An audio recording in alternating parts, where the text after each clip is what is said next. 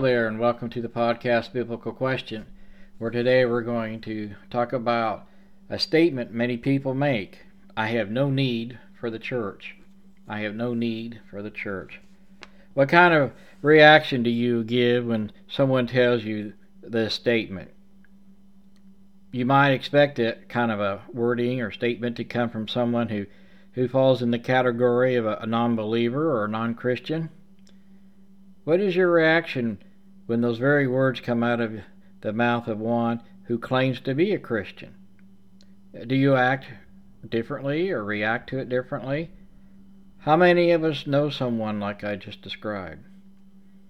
My guess, probably most of us listening uh, have met somebody or encountered someone along the way uh, like this.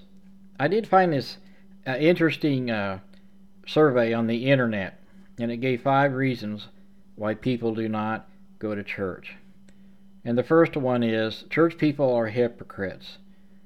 In other words, they'll, they'll say one thing and then they do another thing, so I'm not going to have anything to do with those hypocrites. Uh, point number two was churches only care about your money. Third thing was I do not go to church because it's boring.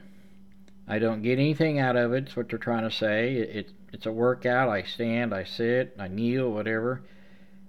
And I don't understand anything that they are saying, and all I do is get confused. Uh, number four is church makes me feel guilty. And what they're trying to say is, I think, is I feel bad when I don't go to church. Then someone steps all over my lifestyle and makes me feel guilty all the way around and I really don't need that. I get enough of that at work or wherever. And the fifth one was church does not meet my standards. In other words, they're saying, well, I already know everything, and so why should I bother? Then you have this whole denominational thing thrown in the mix as well. Well, today I, I want to look on how we can probably or should be able to make some difference in people's lives that don't go to church and that do not go to worship. We should learn uh, and understand what's going on probably in their mind. We should let what God has been doing in their in our life and through the church lives and trying to communicate what God has done for us. And if we make this a positive thing, positive statements and actions can be just contagious and people can catch it as negative things can be. The church, perhaps in our eyes, it might be imperfect. We, we must acknowledge, though, however, that the church really is perfect in God's eyes. And it's only by His atoning blood that really makes it perfect. So when you and I say we're covered in the blood of Christ, uh, it's covering our sins we know that we're sinners. We know that we've fallen short. But God sees the sacrifice of His Son, and that's what He sees is uh, His Son's blood covering those sin. He cannot see them. We must understand probably a little better than some of us do. I know this is a continuing thing for me to understand and, and grasp the, the atoning blood that washes me clean. Uh, the Bible says it's true, and I believe that. You know, when people want to argue this point with me, my, my question generally is why would God present anything less to Satan than the church that stands in complete opposition of Satan and his demons?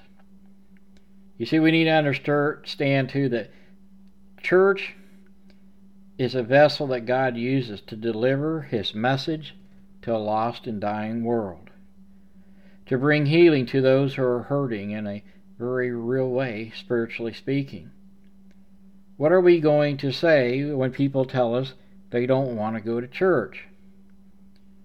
Well, we need to remind them, and probably ourselves too, of the benefits that God offers through the church, His church. And I'm not talking about names on buildings, I'm talking about the church that He died for.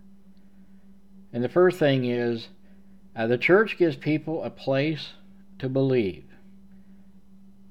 The church gives people a place to believe so that we can move a little closer to God, start that relationship that God desires from all of His creation.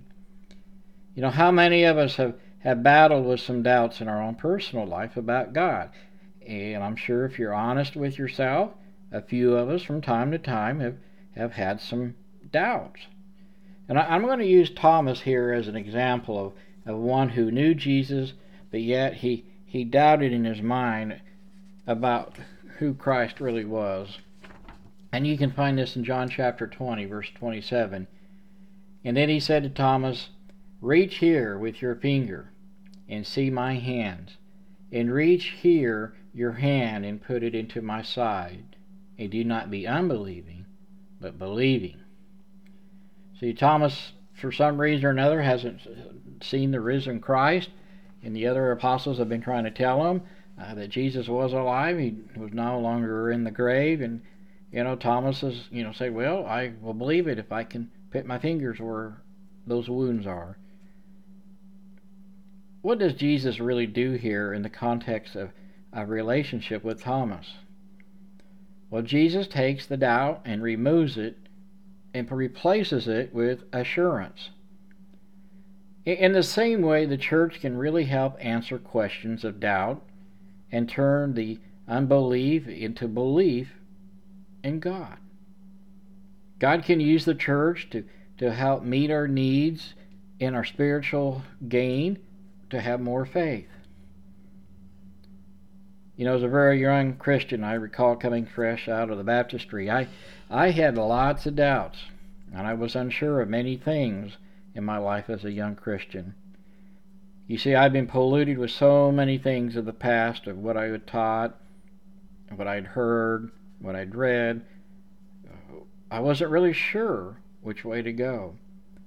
I had just enough Bible study in me probably to tell me that, you know what, I need to repent, I need to be immersed, and I need to start walking for what Christ wants me to do. And I thought, I, right out of the baptistry, I thought, well, I'm going to be cured of everything. I won't have any more temptations or problems. Uh, well, guess what? I did. But you know, I did start going to worship uh, on Sunday morning only. I didn't go to the Bible classes uh, on Sunday or Wednesday. And shortly after uh, my baptism, several weeks later, uh, an older man he he come up to me and he challenged me to come to class, and so I did. I, I started to attend more uh, church activities. I went to more church Bible studies. And when I did this, the more I started to understand God's plan for me. It became more and more clear. And then I went off to a preaching school. And there's no doubt, as a Christian, I had grown, but there's still times, uh, looking back, it was really painful. I recall in preaching school, I I still had some doubts on a few things. And you might think, well, this means I really didn't believe in God. Well, I would disagree with you. I just simply had a lack of some knowledge. And once I gained some understanding and the knowledge, some of those doubts, in fact, all of them, they, they went away. But you see, it was at church, it was around the group of Christians. Church is not a building, it's the people. We often misunderstand that. And I, when I was with the people, that make up the church. And I understood more and more. They encouraged me, they, they prayed with me. We read together, we studied together. And again, those doubts about God went away. And when they went away, my faith became stronger. I understood more and more about what God had to say in His Word. But you don't need a, master's degree or a doctor's degree in Bible or theology, whatever you want to call it, to understand the basics of what God expects you to do and what the church is. And I truly believe that God has moved in my life in, in so many locations on the planet. I've been in many countries teaching, and I always grow each time I do those things, and God allows my horizons to expand. You know, I really have fallen more in love with Him than ever before. And that's my hope for you as a listener to grasp and understand. that you too can have doubts erased, you can have stronger faith in believing what you do believe to be truth from God's Word. And it's the local congregation that helps us do that. Paul writes in Romans chapter 10, verse 17, very famous verse, quoted a lot. So faith comes by hearing, and hearing by the Word of God. And as we hear the sermons and we go through the Bible classes, our faith does start to grow. And it's only, our faith comes from God. So many people think that it starts with us, but it, no, it comes from hearing the Word of God. And the second point is the church will give you a place to belong.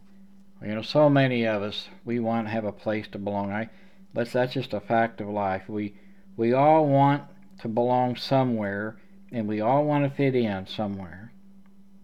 But sadly, so many people are trying to fit in in all the wrong places, and they're going about it completely the wrong way and trying to fit a, a round peg into a square and just not going to work.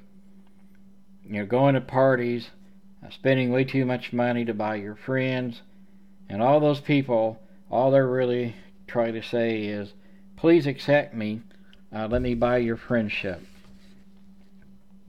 The Hebrew writer at chapter 10, verse 25 says, uh, Not forsaking our own assembly together, as the habit of some, but encouraging one another and all the more as you see the day drawing near. You see, the Hebrew writer really stressing that, that we need a meeting as a church. Not a building, but the people together make up the church. And when one person in church hurts, we all hurt. We don't shoot the, the poor fellow and put him out of his misery. We stop and we help that person to get up and brush off their dirt, their dust, and encourage them to start walking again in Christ. Soldiers in combat, when one of their own gets hurt, what do they do? Well, they usually pick up their fellow soldier and they, they take him to safety. They get a they get them some medical help so they can get healed up. In the healthy in a healthy local congregation, we need to stop and help our family member get back on track to a spiritual walk. And because we belong together, we are all in the family of God. We need to offer up prayers for one another, and we need to encourage one another and not tear each other down. The apostle Paul would write to the Thessalonian church in 1 Thessalonians chapter 5 verse 11 says that very thing. Therefore encourage one another and build up one another just also you are doing. You see, when we, we get that sense that you belong to the entire family of God, there's a sense of assurance that I'm not alone when trouble comes along, that God's going to be there for me, and I will be just fine because I have brothers and sisters in the church who are going to help me and encourage me and pray for me. Paul would write to the church in Rome in chapter 12, verse 5. So we, who are many, are one body in Christ, and individually members one of another.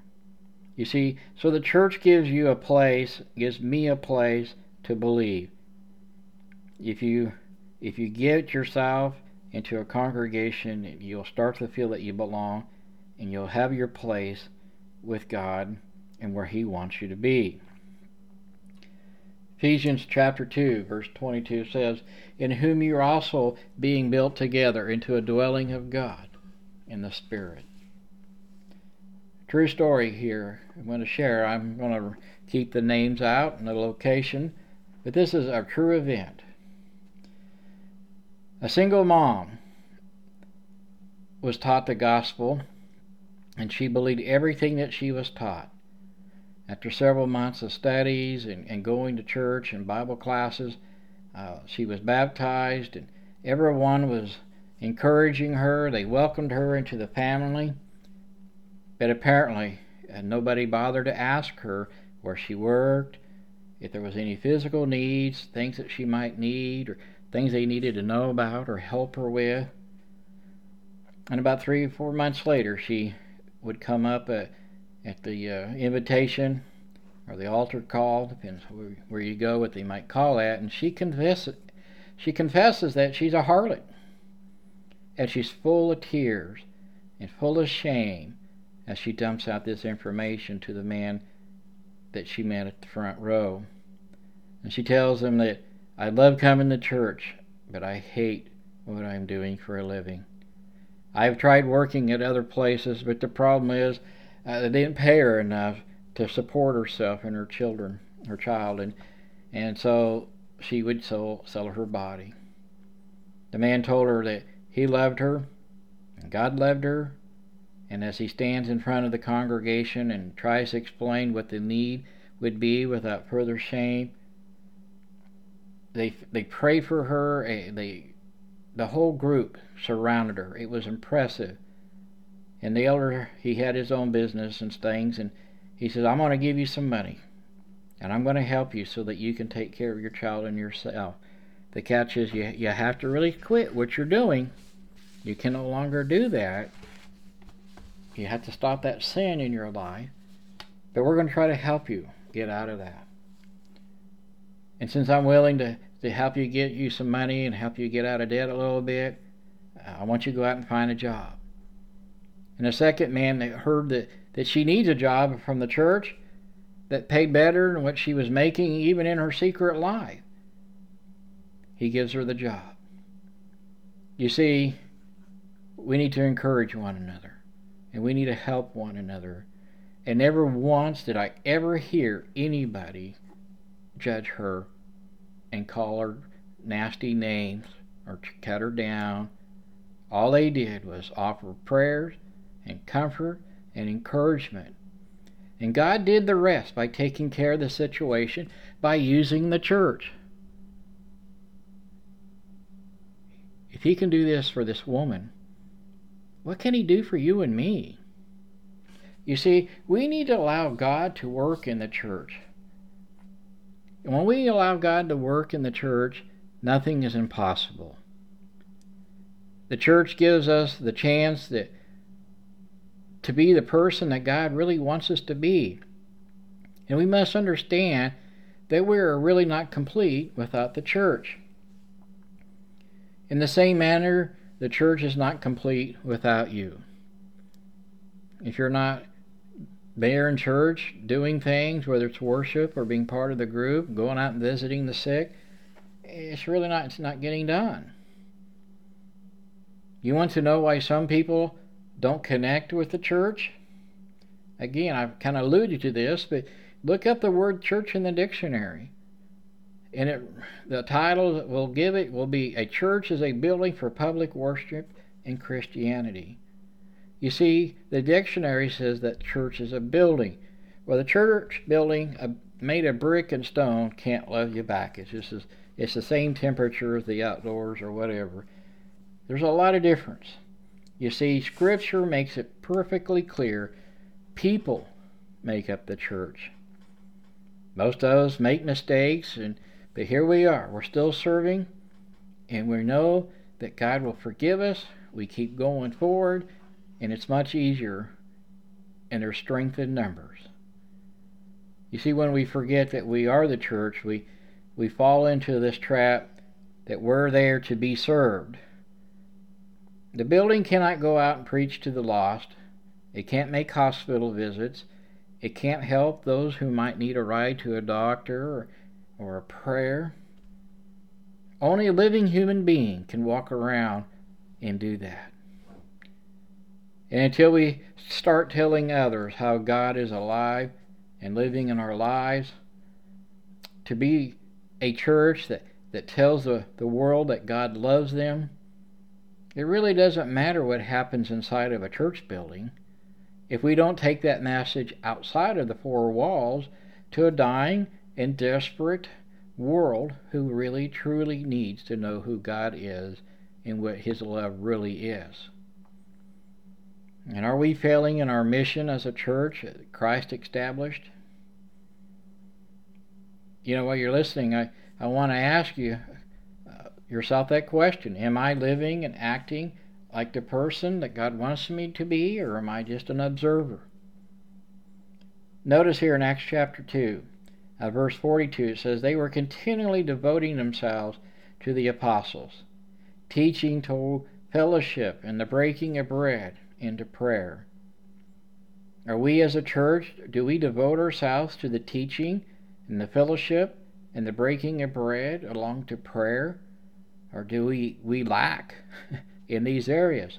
And then down in verse 47, same chapter, praising God and having favor with all people, and the Lord was adding to their number day by day those who were being saved. Are we, the church people, are we in our lives, are we changing others by presenting the gospel? You see, people's lives are being changed here, and, and when they become changed towards God, they repent, they, they become a saved person. They follow the gospel and they obey it. Or are we just a social club? Or as God has so much more in store for us, He wants us to be transformed by Him and for Him. You know, all we have to do really is listen and follow Him and, and follow what the Scripture says in the New Testament about how to become a child of God. Some people listening, I understand you're you're living in places where it's really hard to find a, a Bible believing church, or maybe you're in a country where there is no church building. Maybe you're meeting in each other's homes. Hey, that's great. Where two or more are gathered, there they Christ says that He is there. We need to have a place that we can get together as Christians and study and praise God, to give in prayers of thanksgiving, to encourage each other and one another, and to let our light shine before men. Being a Christian is not a secretive thing. It's not always easy to be a Christian, no matter where you live in the world.